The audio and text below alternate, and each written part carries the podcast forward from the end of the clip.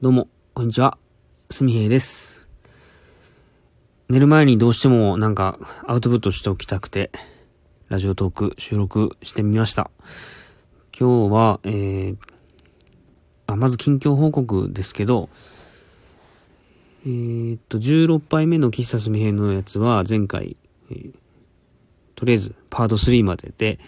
収録して、で、また気づいたら思い出したら書こうかなと思います。ブログも書こうかなと思ってます。えーノートとかブログとかはね、ちょっといろいろ書くものが多す、多くなってきてて、どれに書いたかなというところがありますけれども、まあまあまあまあ、ぼちぼちやっていきます。で、えっ、と、今日ですね、警察署に行きまして、あの、スーパーカブの、や、あの、なんだ、引っ張る、牽引についてですね、聞いてきたんですよ。で、えっ、と、一応、まあ、結果から言うと、まあ、イメージしていたものは、まあ、引っ張られるかなと。で、牽引の免許も必要ないということだったので、で、まあ、大きさに関してもね、想定内の中で収まりそうなんで、まあ、なんとか形にはできるかなと。形にはできるかなっていうか、まあ、あの、法律上は問題なくいけるなというところで、進めていきたい、っています。はい。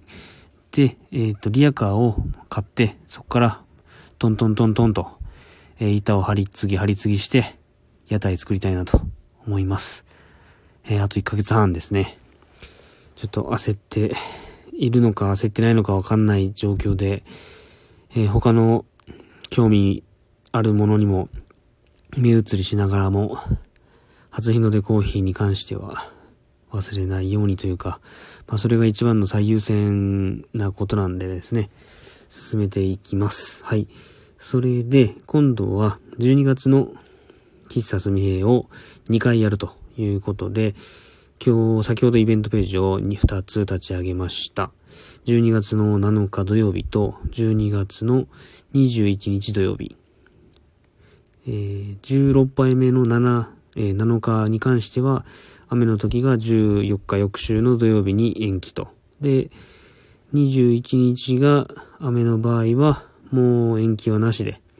年内、まあ、21日は中止という話に、にしていこうと思います。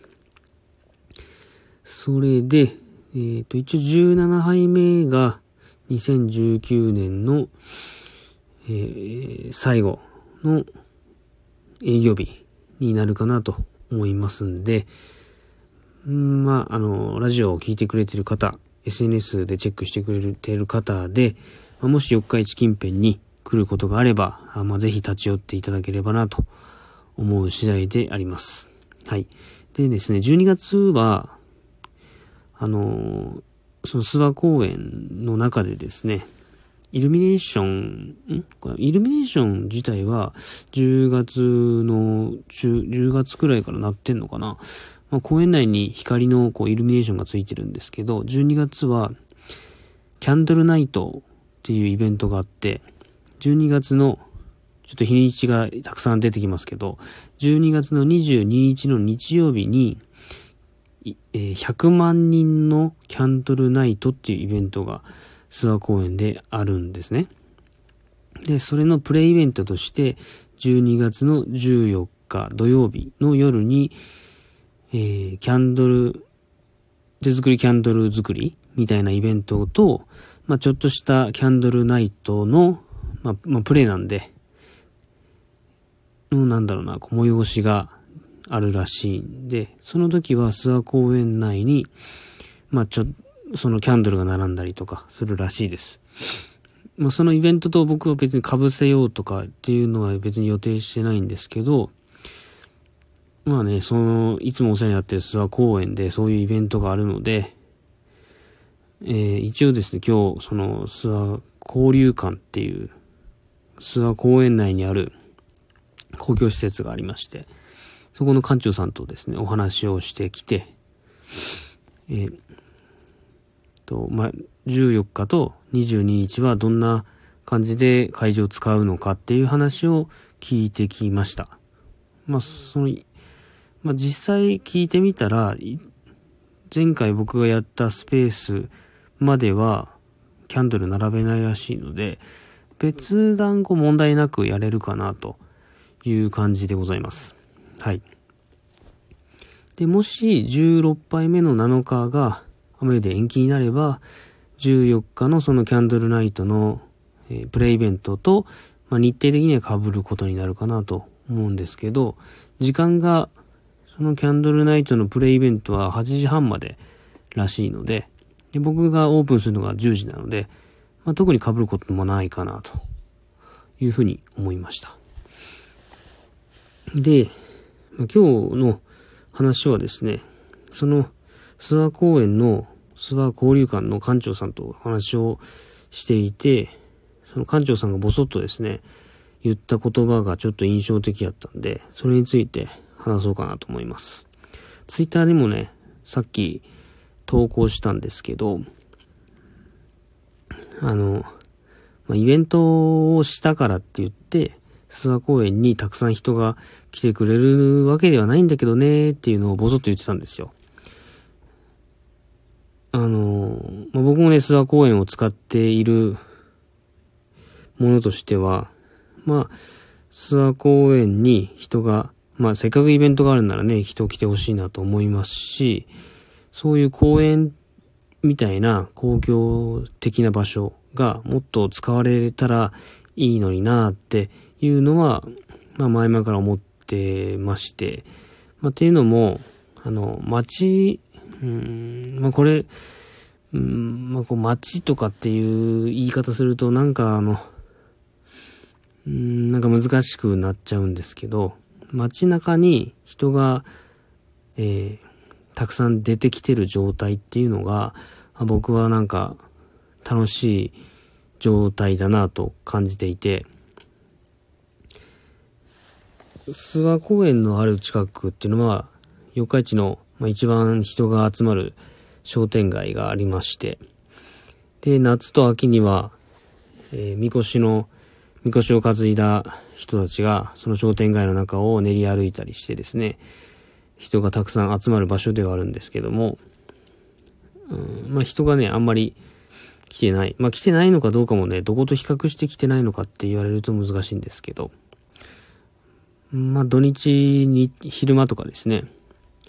商店街の中歩いても、まああんまり人がいないというのは印象として受けます。で、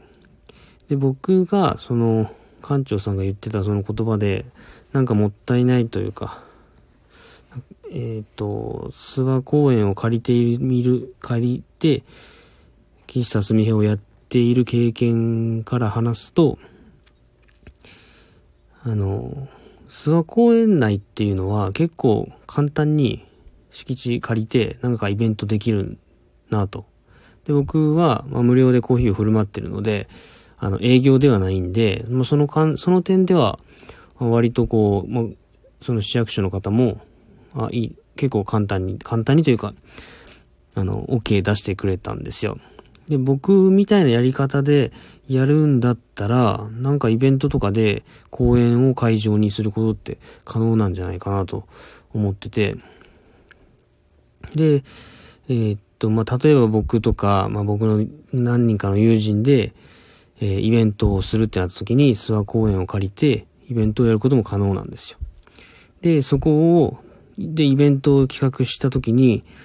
えー、元、諏訪公園を今まで使ってこなかった人たちが、まあ来てくれたとするじゃないですか。そうすると、えー、公園をこれから、えー、使ってくれる人が、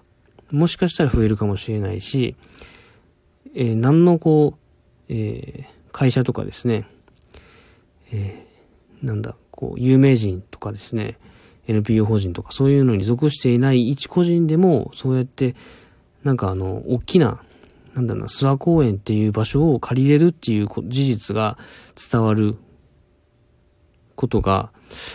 えー、あるなと。まあ、僕とかがね、主催することによって。そうすると、また新たなイベントが企画されるだろうし、これからそこを使う人ももしかしたら増えるかもしれないというところで、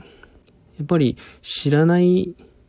というか、なんか巨大な組織というかですね、市や、市の施設を、市の場所を借りるっていうのはすごいハードルが高いように見えるけど、そうでもないよっていうのが伝わればいいなとか思ったりですね、したわけですよ。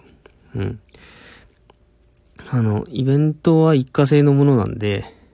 イベントを通してこれからその場所がどういうふうに使われていくかっていうことが、考えなければいけないことなのかなと思うので、で、まあ、もう今話してるのはもうか、想像の範囲、想像のことなんですけど、イベントをやり終わった後に、